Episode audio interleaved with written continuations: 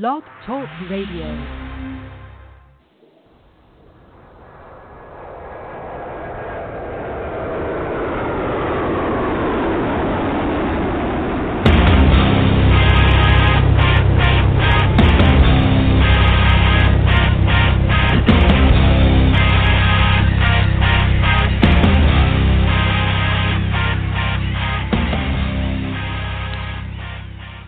Friday, everybody. Welcome to the Michael Cutler Hour. I am your host, Michael Cutler. It is September the 29th, 2017.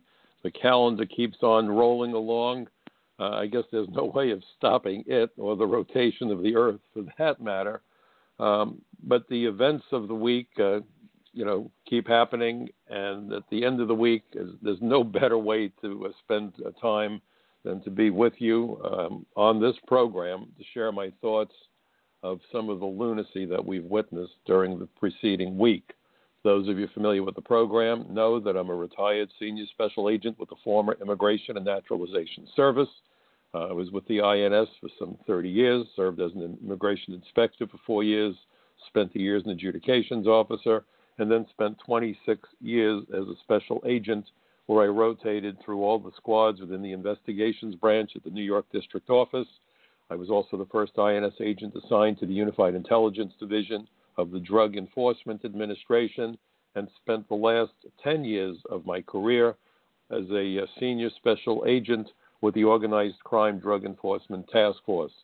So I got to work with the FBI and DEA and ATF and city police, state police, foreign governments, including Israel, Canada, Great Britain, and Japan. Um, and ever since 9 11, I've been truly a man on a mission trying to wake up our fellow Americans, trying to wake up our alleged leaders. And boy, oh boy, uh, you have to wonder what the term leader actually means to uh, get America to do what the 9 11 Commission, to which I provided testimony, do what that commission recommended. Look at the immigration system with the understanding that it was multiple failures of that immigration system that enabled not only the 9 11 terrorist hijackers to enter America and go about their deadly preparations unimpeded, but also prominently figured in numerous other attacks before 9 11.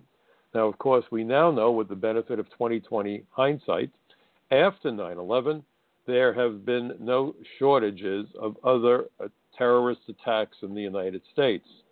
Some were deadly. The Boston Marathon bombing, the attack at San Bernardino. There have been other attacks that were almost um, fatal, but thankfully weren't.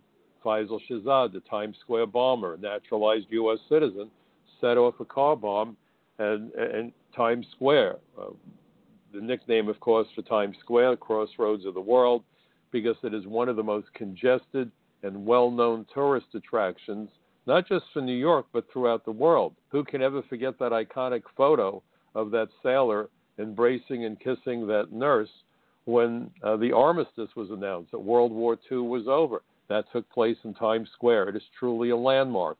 All of the major broadcast studios have studios very close to Times Square because it is that kind of a spot. So this guy sets off a car bomb. Luckily, it didn't go boom, it went fizzle.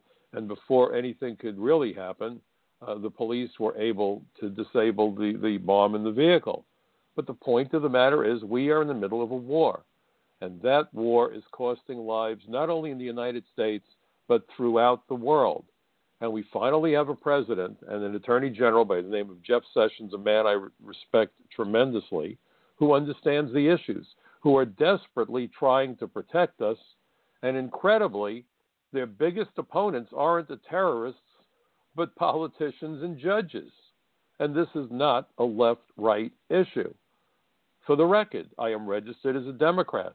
For the record, I've always voted as an independent because I believe that both political parties, the Democrats and the repugnant cans, both parties engage in racketeering activities, in my judgment, as a 30 year veteran of law enforcement.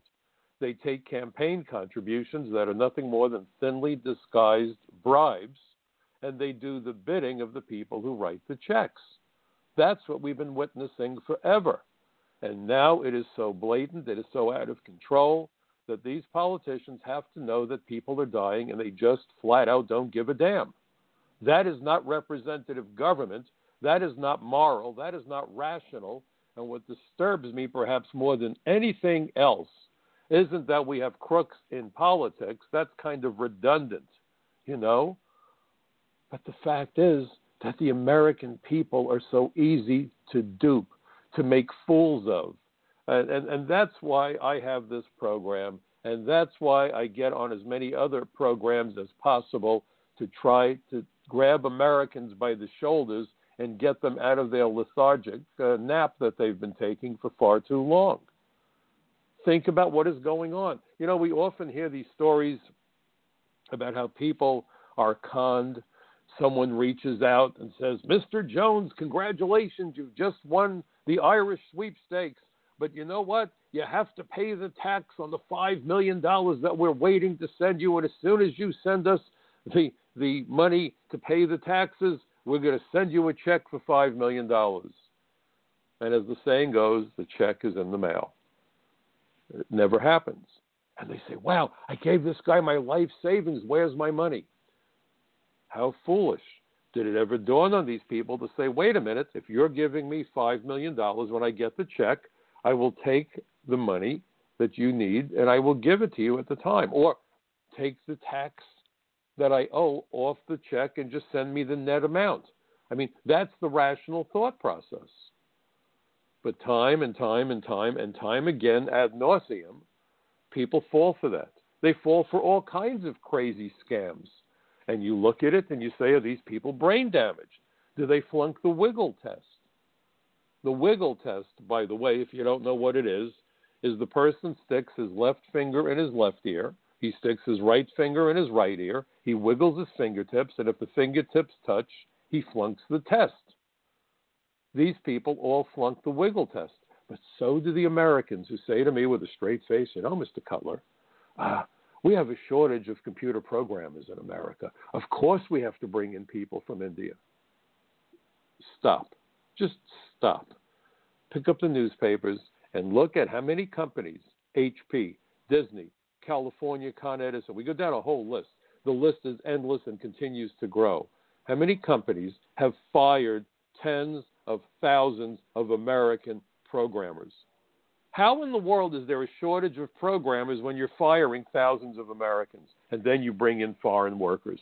Does it ever dawn on people? Wait a minute, this makes as much sense as that scam of send us the taxes and we'll send you your award. And by the way, the other additional part of stupidity on the part of the people that are scammed is they never bought a lottery ticket.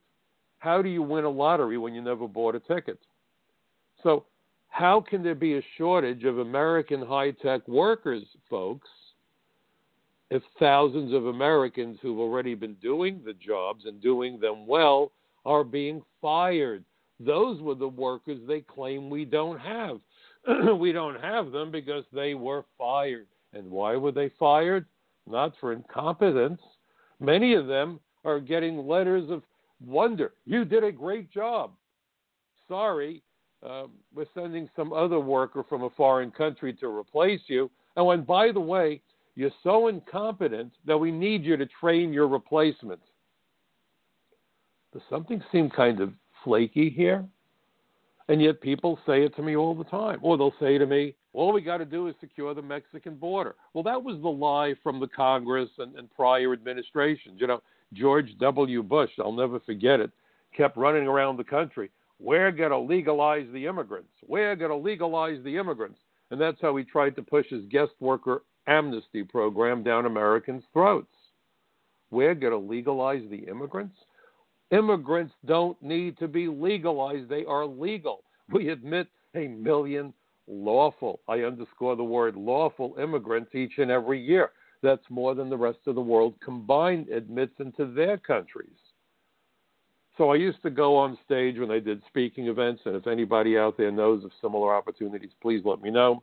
So I would get on stage with my glass of water, and I would say to the audience, offering to make immigrants legal is like offering to make water wet. water is already wet and immigrants are already legal. This goes back to the name game played by Jimmy Carter when he mandated that immigration agents and other INS, Immigration and Naturalization Service employees, stop using the term illegal alien to describe illegal aliens. Holy smoke. And then people are saying things like, well, we're just being too politically correct. We even heard that from Donald Trump. Political correctness is bad. Folks, this isn't political correctness. Why in the world do we have a problem dealing with names? I remember that when President Trump ran, he was all irritated and angry, and I understood that because the prior administration wouldn't use the term radical Islamist terrorist. How can we defend ourselves if we're not even going to figure out who's attacking us? He was right, of course. It's pretty obvious. But why do we keep on talking about political correctness? This is a stupid and ignorant and foolish and self defeating as anything I've ever heard. There is nothing politically correct about not using the term illegal alien to describe illegal aliens. The original purpose of political correctness or for political correctness was to not use terminology that insulted, denigrated, or humiliated other people. And you know what? I am 100% politically correct. That means no N word, no other despicable terms like that that describe people by race, religion, ethnicity. None of that garbage. That should be verboten. There's no excuse for it. But that's not what we're talking about. If you think you're being politically correct by not using the term alien, then you have been brainwashed. Congratulations. Because you are acknowledging that the term alien is a bad word. The term alien, by law, this is a legal term, simply means any person not a citizen or national of the United States. Please, please tell me where is the insult in that term or in that definition? The answer is there is none. So we are not being politically correct. Okay? Get that term and flush it down the toilet. That is not what we're dealing with. What we are dealing with is nothing short of Orwellian newspeak. This is Orwellian newspeak. You control the language to control, the thoughts of the masses. That's what you're witnessing, and please stop calling it political correctness because every time you do, you are fighting against yourself. You are fighting against rational thinking. This is not about political correctness. You know, George Orwell's book, 1984, was required reading when I went to school. My kids didn't have to read it, so I mandated that they do. If you've never read George Orwell's 1984, I'm giving you a homework assignment. Between this program and my next program, I expect every one of you to get a copy of 1984 and read it and read it carefully. It's not that big a book. I know we suffer ADD and people can't read more than a headline these days because we're brain damaged. But this is about America's survival. If you don't understand the tactics of your enemy, your enemy will defeat you. Everybody was jumping up and down and saying what we're witnessing with Obama was Saul Alinsky, Saul Alinsky. If I heard Saul Alinsky one more time, my head was going to explode. Folks, if you want to know what's going on, it's George Orwell. I promise you. I kid you not. Newspeak was a creation of a totalitarian state in Orwell's novel, and they explain the purpose for it. The idea was to alter thought processes by eliminating the words that the thoughts represented. And they give an example for in, in the appendix of the book 1984, where the word free was still usable, but only in terms of saying that a free a, a field is free from weeds or a dog is free of lice. But you couldn't talk about political freedom because there was none. So they controlled the language to alter perceptions, and every year they tried to eliminate more and more words. The term alien is a prime example. We have substituted for the term alien the word immigrant.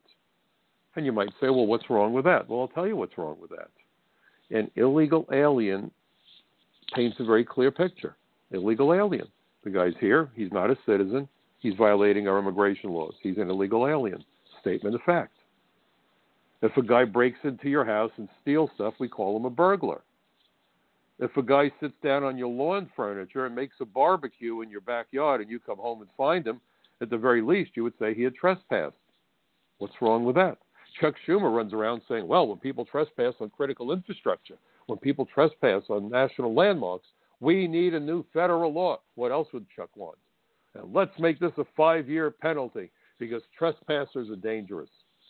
However, when aliens trespass on America, Chuck Schumer wants to give them citizenship because they're not trespassing. They've simply entered undocumented. We now have a new word in the English language. Undocumented is not a verb. Undocumented is not an adverb. But yet, we now have a new word in our lexicon created by the Ministry of Truth, known as our politicians and the Associated Press. I'll get to that in a moment. So now, when someone runs the border, and the term we used to use when I was an immigration agent is WI, EWI, entry without inspection. They bypass the inspections at ports of entry because at ports of entry, the inspectors, and again, I did that job for the first four years of my career, are supposed to keep out aliens, and this is what the law says, has nothing to do with race, religion, ethnicity. Again, more nonsense, more BS. It's about keeping out aliens with dangerous communicable diseases. Not a new concept. Ellis Island was a quarantine station. Similarly, aliens with dangerous mental illness. Don't want them here. We don't need pedophiles. We don't need crazy people. We don't need schizophrenics. We don't need people who are talking to themselves and stab people because they're having hallucinations. So they're excludable. Common sense. You wouldn't want that guy in your living room. We don't need him in our country. Doesn't matter about what nationality. If the guy's crazy, if the guy has a dangerous disease, resistant tuberculosis, whatever, pick your disease of the month, we want to keep them out. That's how we kept America safe from terrible diseases that still plague the rest of the world. We thought we had vanquished polio. Well, like Freddy Krueger, it's back. Well, how did it get back? Because variants of it came into the country, and now we have to worry about more and more bacteria that are resistant to any kind of antibiotic we're almost in an era where antibiotics will stop working altogether. We used to quarantine kids who had the measles or the mumps or tuberculosis. Why? To keep them from spreading it to their classmates. Similarly, we're supposed to quarantine animals and fish and plants that come into America. Why? To protect the flora and fauna of the United States so that we don't wind up importing diseases that could hurt our crops or our livestock and so forth. Mad cow disease. But don't you dare talk about keeping out an alien who has a disease because you're just paranoid. You're just, you're, you're just a hater. Uh, understand what we're talking about here, folks. This isn't about hating anybody, it's about not wanting to die. It's very simple. This isn't complicated. Please don't tell me this is political correctness. You're an idiot if you think this is political correctness. This is Orwellian. Now, the Associated Press issues a style book well, my degree was in communications, arts, and sciences. I, I jokingly say that I have a BA and BS. And the style book was essential because what the style book used to do, and I went to Brooklyn College more years ago than I care to admit to, the style book made certain that we were uniform in punctuation, uniform in footnoting, and so forth, making sure that the style we used conformed to a standard. Makes sense.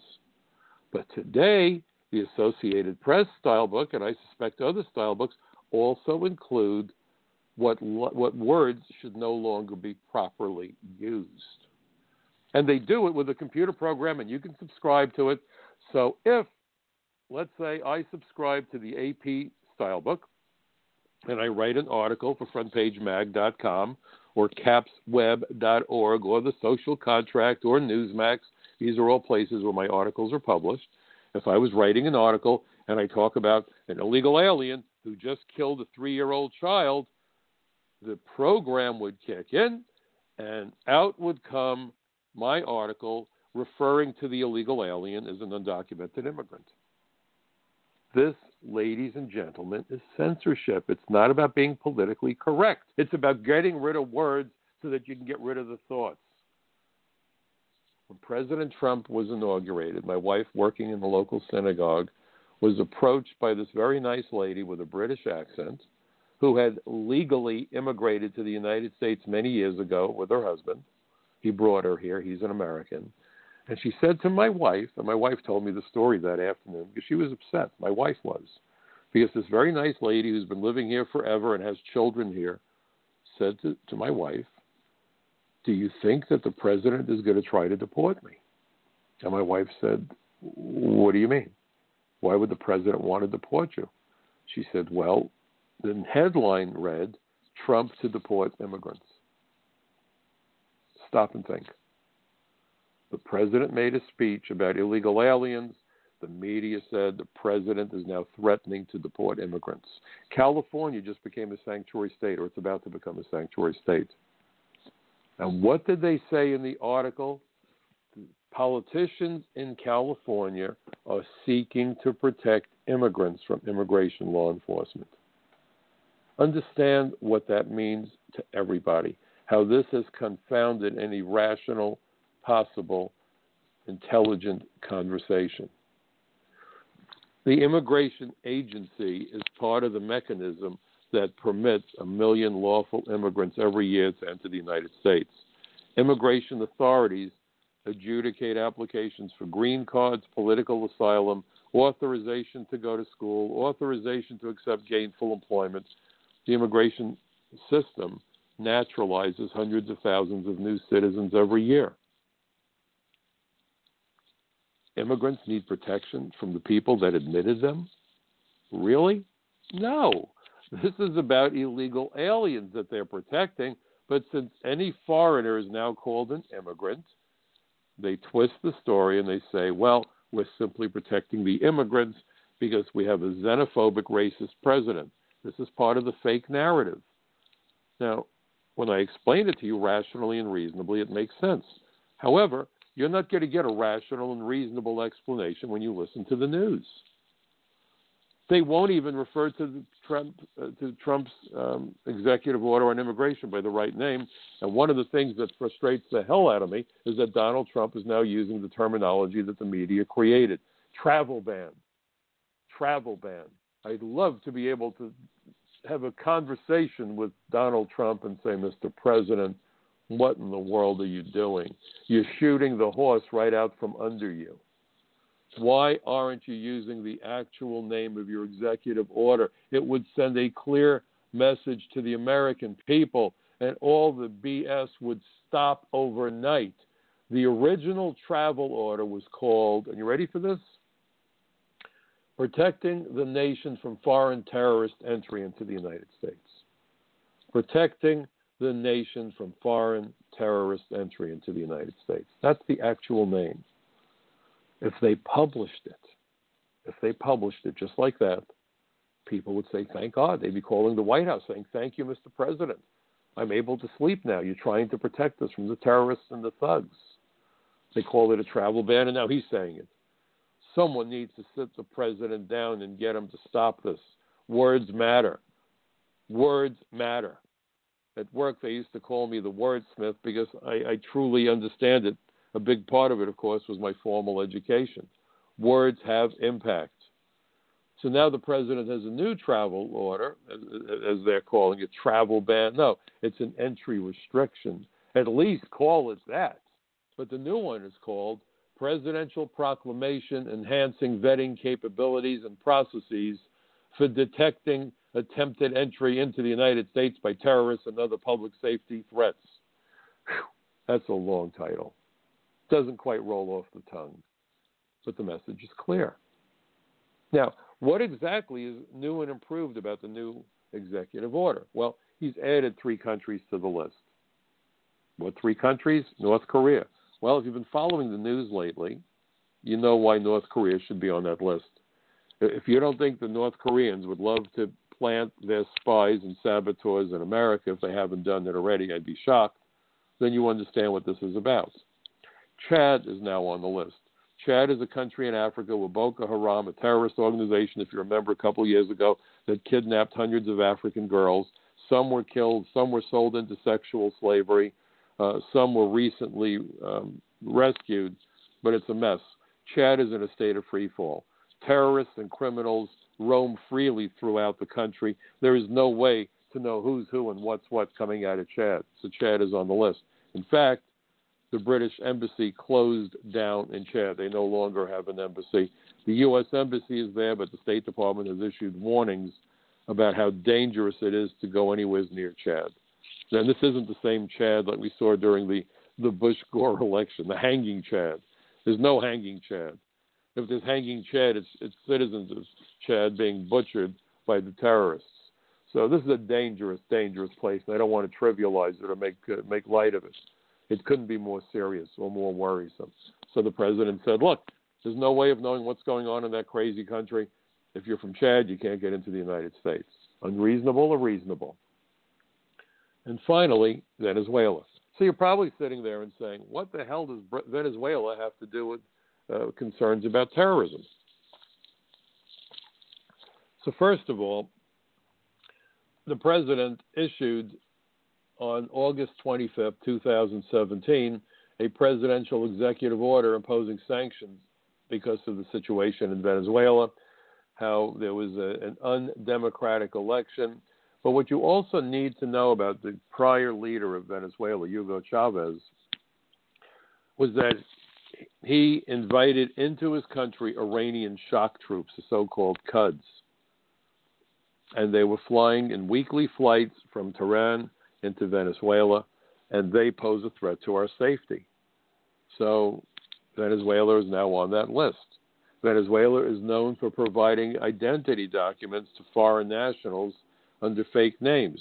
It's a big problem. We can't properly scrutinize citizens of Venezuela, so Venezuela is on the list.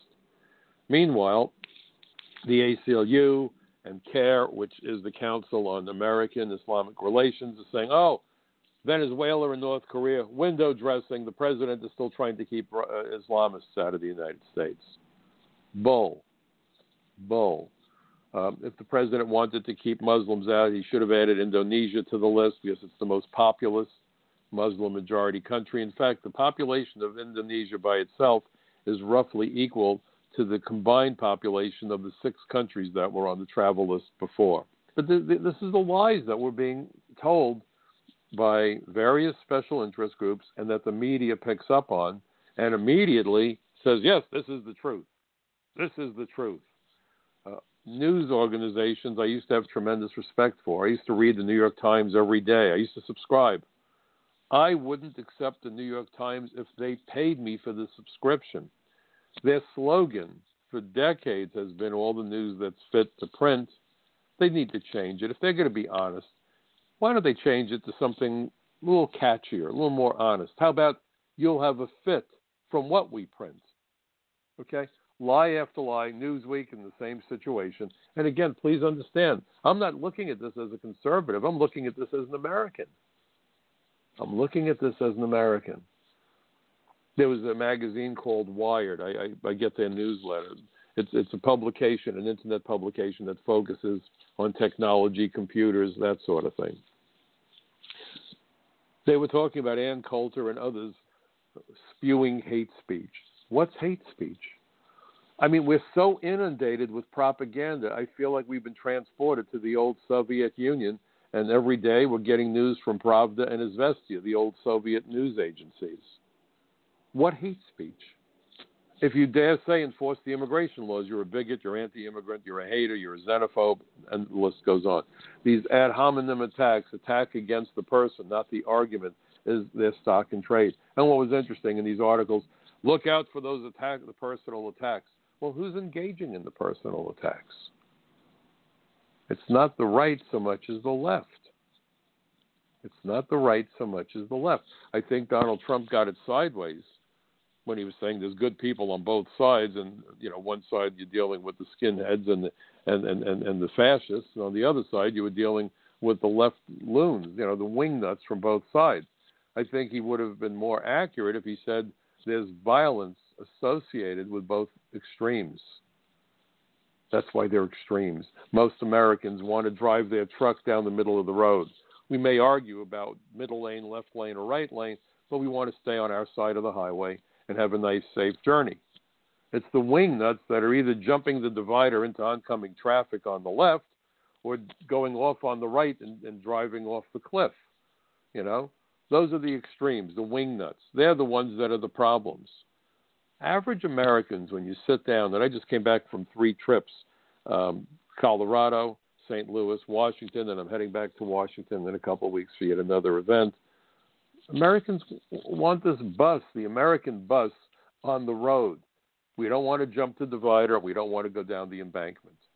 We just want a nice, safe drive and get to the destination. And what's the destination? A safe and secure America with all of its freedoms where our children have greater opportunities than we had. That's the destination. But increasingly, it's becoming impossible because of the globalists who are trying to crash the bus. The globalists who want Americans to compete with foreign workers. Alan Greenspan said exactly that.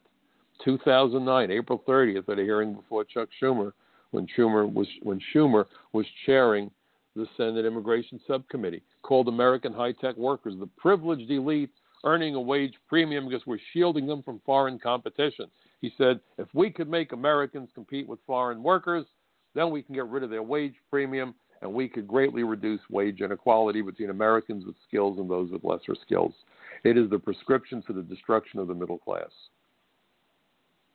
But not unlike that couple that sends off that check for the taxes to be paid on a lottery ticket they didn't buy and certainly didn't win, the American public is falling for this scam. They're falling for the scam. We have to import all those workers because Americans are just too damn stupid. Well, if you believe that, then you are too damn stupid. But that's not the truth. It's not the case, and it's a con. The con is on. So that's one of the biggest issues that we really need to understand today. Just how dangerous stupidity is. Ignorance is not bliss, folks. Ignorance is dangerous. Ignorance is dangerous. And that's something that you need to understand. And then you look at what happened when Ben Shapiro went to UC Berkeley. Berkeley was home to the free speech movement back in the 60s. The idea that everyone's voice should be heard, I couldn't agree with it more. And the people that are talking about safe spaces and shutting down debate and shutting down quote unquote hate speech. What's hate speech? What is hate speech about saying we don't need criminals, drug dealers, and terrorists entering the United States? We don't want child molesters to rape little children. That's hate speech? Really? And you're telling me this is about political correctness? If you tell me this is political correctness, you're demonstrating insufferable ignorance. This is purely, purely, totally, unequivocally out of George Orwell's Newspeak. These are pages directly out of Orwell. There is no other way to, to interpret what we're witnessing. We are witnessing an Orwellian, an Orwellian attack on America and on America's freedoms. Without free speech, folks, there is no possible democracy. Please understand that. That's why I was encouraged when I was watching Fox and Friends earlier this week. Attorney General Sessions was on talking about uh, about Ben Shapiro, and he said, you know, here you have a bright, thirty-something Jewish lawyer, brilliant lawyer, as he put it, who needed $600,000 of private security to be safe to go onto a campus to discuss the issues. Think about that. You know, really, this demonstrates cowardice also on the part of the left, the extreme left, the off the wall lunatic left. Because if they really believed in the garbage they was spewing, they should be ecstatic at the opportunity to debate Ben Shapiro. They really should. I never lost a debate in high school and college. I love debates. I love doing expert witness testimony at trials. I used to argue bail for the U.S. attorneys. I love it because if you have done your homework and you have the facts at your disposal, you walk in there and you dominate and you make your point and you win over the audience because debate is kind of like intellectual capitalism.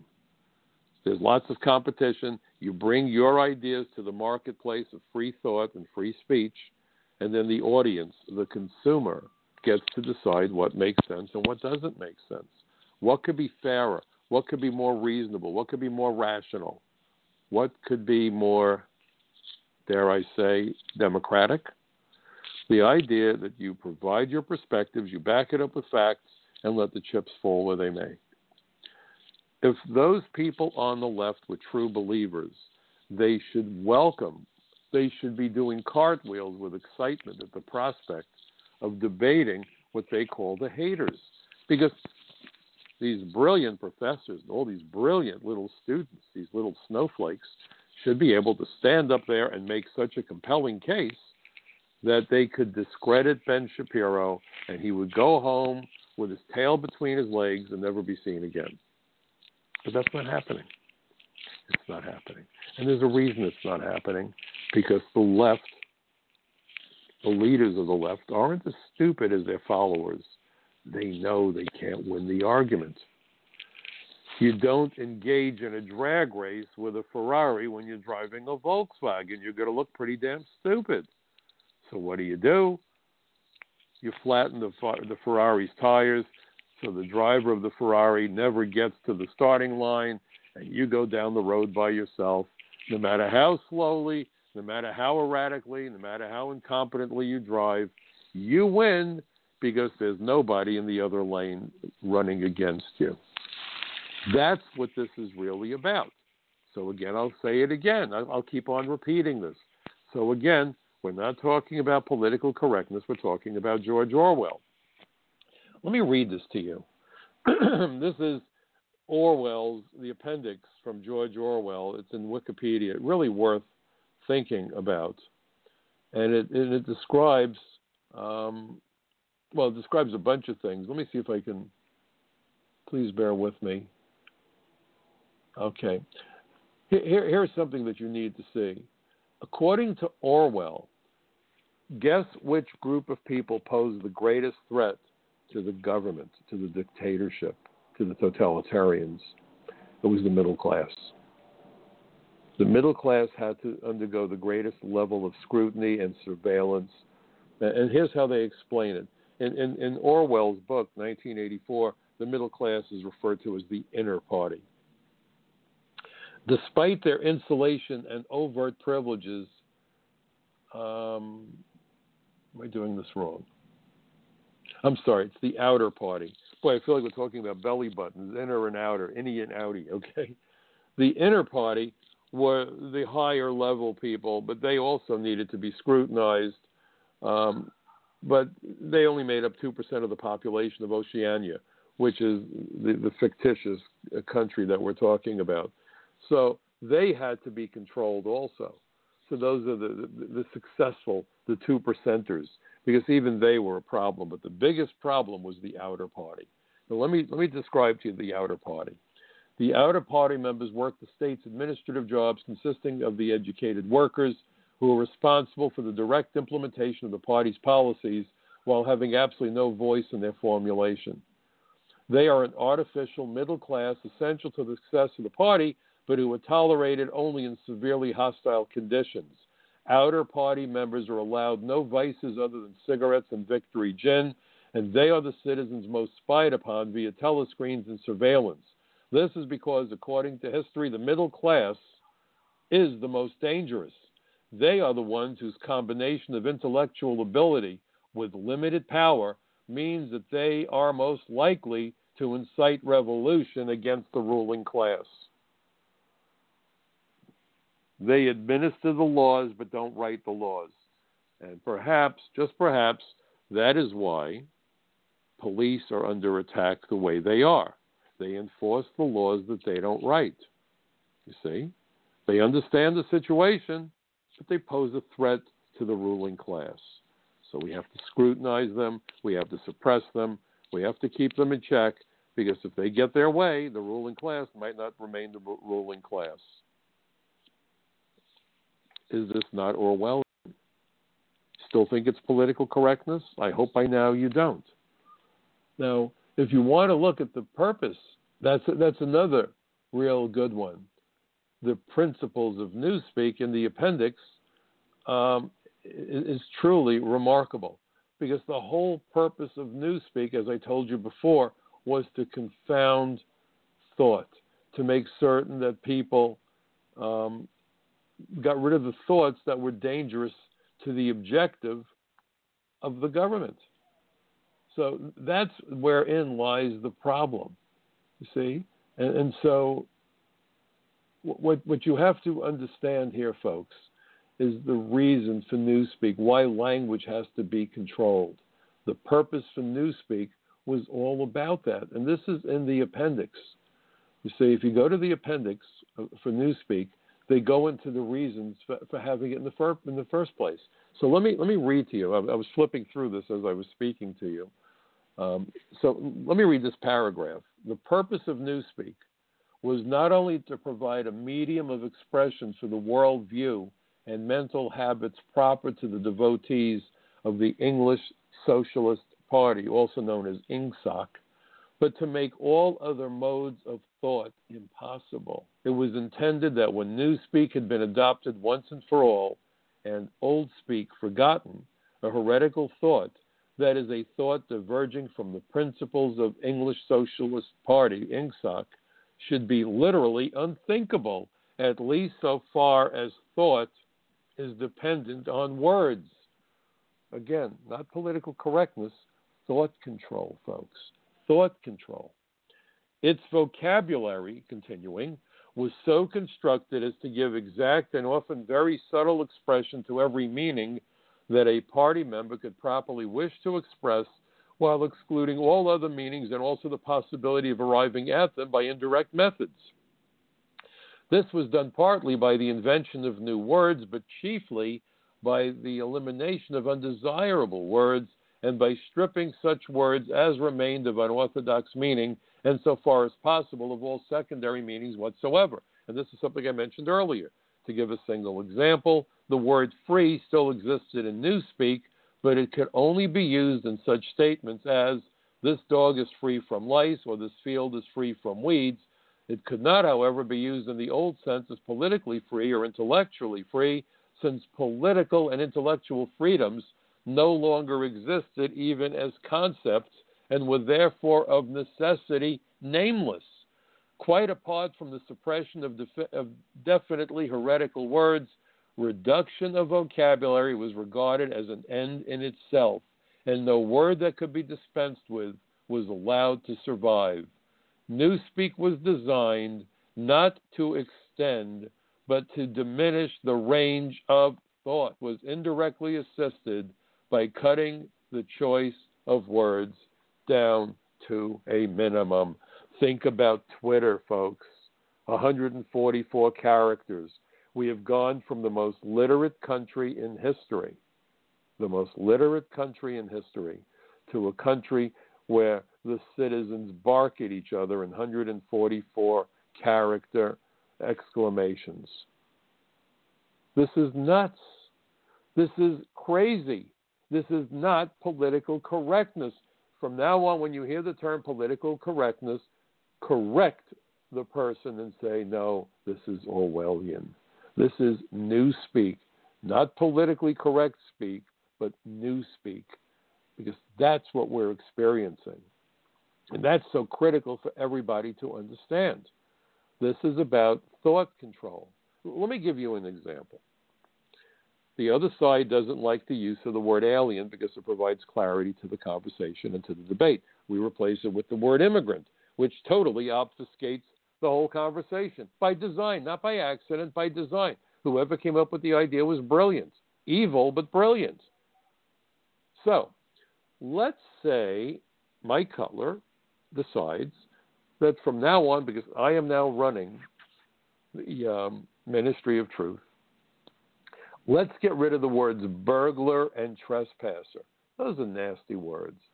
From now on, whenever a story is supposed to say burglar or trespasser, we're going to call the person a guest. Guest. Okay? So now imagine a story that initially reads Charlie Smith came home from a hard day at work and was surprised to find a burglar rifling through the drawers in his bedroom. Calls the police. That makes sense. Now we will use my version of Newspeak, and instead of saying that the guy's a burglar, we're going to say that he is a guest. So he found a guest in his home when he came home from work. And he called the police. And you'd say, well, why the hell did he call the police? And let's leave out the part about rifling through the drawers, because that, that might explain it. And of course, you could always eliminate that story too when you write the story. Charlie Smith called the police when he found a guest sitting in his living room. And you say, well, why the hell did he call the police if this guy was a guest? Well, we've decided we're not going to use the term burglar. We're not going to use the term trespasser. We're going to call everybody who comes into someone else's house a guest. Invited, uninvited, what the hell? I've seen articles where people talk about the dreamers. They say, well, the dreamers were brought to America undocumented by their parents. Undocumented isn't a way to enter America. They've turned it into that. What they're really saying is the parents smuggled themselves and their children into the country and evaded the inspections process at the port of entry. Look at Menendez, the guy that's in jail, uh, not in jail, on trial, um, allegedly for corruption. Allegedly. So he said, if we build that wall across the Mexican border, it's going to stop commerce. Really? The wall isn't supposed to go across ports of entry, just make sure that we funnel all traffic through the ports of entry. Called it a wall of hate. There's that word again hate. A border wall of hate. If we build a wall, it will stop commerce. How does it stop commerce? We're not talking about shutting down ports of entry. We're talking about funneling all traffic, all cargo, and all people through the ports of entry. The only commerce that would be impeded is illegal commerce. Aliens who are coming to work illegally or have criminal histories or associated with terrorism. You would think that's a good thing. It would stop the flow of drugs. You would think that's a good thing. So you got to wonder is Mr. Menendez somehow benefiting by illegal commerce? Just a thought, maybe not. But I'd love to see Mr. Menendez's thoughts on the matter as he sits there at his trial. Maybe he'll give them something to think about instead of staring at the judge or the ceiling. How in the world are you impeding commerce if you say you got to go through the inspections process? Really? You mean it's optional? Should inspection be optional? We'll do inspections on the honor system. If you don't want to be inspected, it's optional. So that's like when I go to Washington in a couple of weeks and I get in my car and I drive down the Jersey Turnpike. Right now, I have a choice. I can take E-ZPass or cash. That's a nice choice. You know, I use E-ZPass, frankly. It's a little quicker. And, and, and more and more, you know, they're, they're automating it. So even if you don't have the E-ZPass, they photograph your license. But in some places along the highway on the way to Washington, you have the choice E-ZPass or cash. I guess Mr. Menendez wants to open up a third lane that says free no speed limit. What kind of a Nimrod would go and pay for driving on the highway if they could simply zip into a lane that says free no speed limit? Inspection isn't optional. Knocking on someone's door to be to ask to be invited in isn't optional. Well, if you don't feel like knocking on the door, climb through his bedroom window. It's okay. Really, is that optional? But people see this, and people say to me, "Wow, so, so you don't want people coming to America? No, I don't want people coming to America illegally. I love when company stops by and visits. It's fun. You sit down, you have a cup of coffee, you have a nice conversation. It's great. Maybe you play a game of chess. I don't want people coming to my house through my bedroom window at three o'clock in the morning. Does that make me antisocial or just rational and reasonable? But again, on our own side of the argument, we can be our own worst enemy. When you attribute what's going on with language to political correctness, not only are you giving your opponents a pass, but you're actually agreeing with your opponent. Because if the goal of political correctness is not to insult people, and you say that we're not using the word alien because we don't want to insult people, then you've just strengthened your opponent's argument that it's a terrible thing to refer to somebody as an alien. Not politically correct, folks. It's Orwellian. Let's get it clear. There's a real difference in those two concepts. There's a big, big difference in those two concepts. And by the way, this is really where it gets very cute. Hypocrisy is usually a giveaway. You know, if you're sitting there talking to someone, and as an agent, I did this all the time, is this guy telling me the truth or is he a liar? You look for inconsistencies. You know, they tell you something and the two things can't coexist at the same time. So that's an inconsistency, and that goes back to the credibility. And when you go into court, that's what lawyers love to do. They want to catch you in an inconsistency because that destroys your credibility. So, we all know what dreamers are. And we all know you're not allowed to say the word alien in dreamer is, as in the Dream Act, alien minors. Wait a minute. Weren't we told that the word alien is a nasty term of hatred? Isn't that what we were told? Then why is it that the term alien somehow was acceptable when it was used to talk about the Dream Act? How did the word alien suddenly become palatable? So palatable that it was part of the title of proposed legislation. Holy smoke. Do you think perhaps we've stumbled on an inconsistency? How the hell is the word alien in the term dreamer? Yet, if you dare talk about an alien who was arrested by the police, along comes the Associated Press style book and would make that word disappear. I wonder what happens if you try to spell out the acronym Dreamer and put the words out there, you know. Maybe the computer would have a nervous breakdown and melt down. That might be fun to watch to see smoke pouring out of the AP style book program. How is the word alien acceptable when we talk about dreamers, but only when you use it in those terms? Could you imagine the N word being part of an acronym? Could you picture that day coming? I can't. The hypocrisy is endless. The hypocrisy of Chuck Schumer saying that trespassers need to go to jail. Unless you trespass on America, then you need to be made a citizen. Inconsistencies and hypocrisy. This isn't complicated. If you're trying to figure out if you're being lied to, Johnnie Cochran was right. If you can't trust the messenger, you can't trust the message. Cochran, for those of you not old enough to remember, was a black gentleman who defended OJ, brilliant lawyer with big glasses. He passed away a number of years ago. Very effective attorney. He was the guy who had OJ try on the glove. And if you remember that trial, he said, if it doesn't fit, you must acquit. He was an amazing trial attorney. But that one thing that stayed with me if you can't trust the messenger, you can't trust the message. How do you trust Chuck Schumer, the guy that says that trespass on landmark or, landmarks of critical infrastructure should put you in a cage for five years. And he even mentioned on his official Senate website, think about this, a 16 year old boy, probably an airheaded kid, right, flunked the wiggle test, who climbed the World Trade Center, the new building, while it was still under construction. And Schumer said, Look what he did. He could have gotten people hurt. That kid needs to go to jail. Okay, trespass is dangerous. And you look at the 9 11 Commission report, the 9 11 Commission was very clear. They said that in order to attack us, the terrorists had to come here, right? So if, if you look at the 9 11 Commission report, then, then you understand the problem. Here's what the 9 11 Commission staff report on terrorist travel begins with. Think of the sentence. This is the very first sentence in the preface. It, it sets the tone for all that follows. It is perhaps obvious to state that terrorists cannot plan and carry out attacks in the United States if they're unable to enter the country. Yet prior to September 11, while there were efforts to enhance border security, no agency of the U.S. government thought of border security as a tool in the counterterrorism arsenal.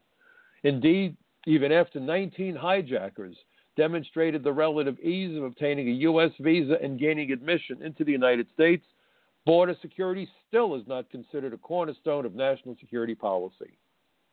We believe, for reasons we discuss in the following pages, that it must be made one. What was the point convening a 9 11 commission after 9 11 if so many politicians are ignoring it? basically, forgive me for the inference, urinating on it, going in the exact opposite direction. We spend a ton of money on smart weaponry overseas, and I'm proud of America for doing it because mostly it's done to minimize what's euphemistically referred to as collateral damage. Collateral damage, folks, are civilian casualties, non combatants that are killed, men, women, children who have nothing to do with the battle. They're running for their lives and they get caught when there's a massive bombing. In the old days, the Second World War, think about Dresden. We firebombed Dresden. We hit it with so many bombs that it created a firestorm and incinerated the city. Civilians died. Not good. So now we do surgical strikes. We're able, because of our brilliant technology, to shoot a cruise missile through, let's say, the fifth floor window, third from the left on a factory, so that we know that we're going to blow up half the factory while leaving the other half intact, not damaging any nearby buildings, not causing unnecessary collateral damage, although there's no such thing as unnecessary. Any civilian death is a tragedy. And, and that's, that's moral, that's decent, and I'm glad we're doing it. But here's my question Why does no one give a damn about collateral damage in America's cities? About children killed by gang members, cities that declare themselves sanctuaries that shield gang members from detection by immigration, like they're doing in California, where they have a gang unit, but they've been told you will not share anything, not a sentence, not a punctuation mark, with immigration authorities, even when it involves violent gang members, because we don't want immigration deporting the gangs. Jails are euphemistically referred to as correctional facilities, hopefully, and it often doesn't work, unfortunately. Tragically, it doesn't work. It's about recidivism. You don't want to release a guy from jail and have him go back out and commit more crime. They call them correctional facilities. When you deport an alien from the United States, if you can keep that alien out of the United States, you are preventing further crimes within our country by that guy who is a sociopath. I worked with Al D'Amato in the early 80s to create the aggravated felon reentry law that makes unlawful reentry by criminal aliens a 20 year maximum felony and had the privilege and pleasure of making the first arrest of an alien under that statute, a Dominican drug dealer who lost his green card because of an extensive rap sheet that involved firearms, violence, and narcotics. And yet California says, oh, no, no, no, no. We don't want anybody deported. They don't care about collateral damage. They don't care about children who are hit by drunk drivers children who fall victims to the gangs or the drugs or anything else. And that's the reason that the left wants to shut down debate, because they can't refute a single word that I said or many of the things that other people say who disagree with their twisted perspectives. They have an agenda, and they don't want the truth to be part of the conversation. This is not political correctness. This is straight out of the pages of George Orwell. I hope I've given you something to think about today, folks. If I've motivated you to get worked up, good. Now take that energy and please reach out to your friends and neighbors. Share with them the information on my website, michaelcutler.net, capsweb.org, frontpagemag.com, the social contract, Newsweek. Uh, but be involved make certain that the politicians come to the understanding and a clear understanding that we, the people, are not as foolish as they hoped that we are. We're all in this together. And please don't for a moment think to yourself, I'm only one person. What can I do? Please remember, history is written by individuals. Please get involved because you know what I'm about to say. Democracy is not a spectator sport. Have a good weekend. For those of you who are Jewish, I wish you all, well, whether or not you're Jewish, I wish everyone a happy, healthy, safe, peaceful new year. And I look forward to seeing you again next week, right here, same time on the Michael Cutler Hour. Good night, everybody.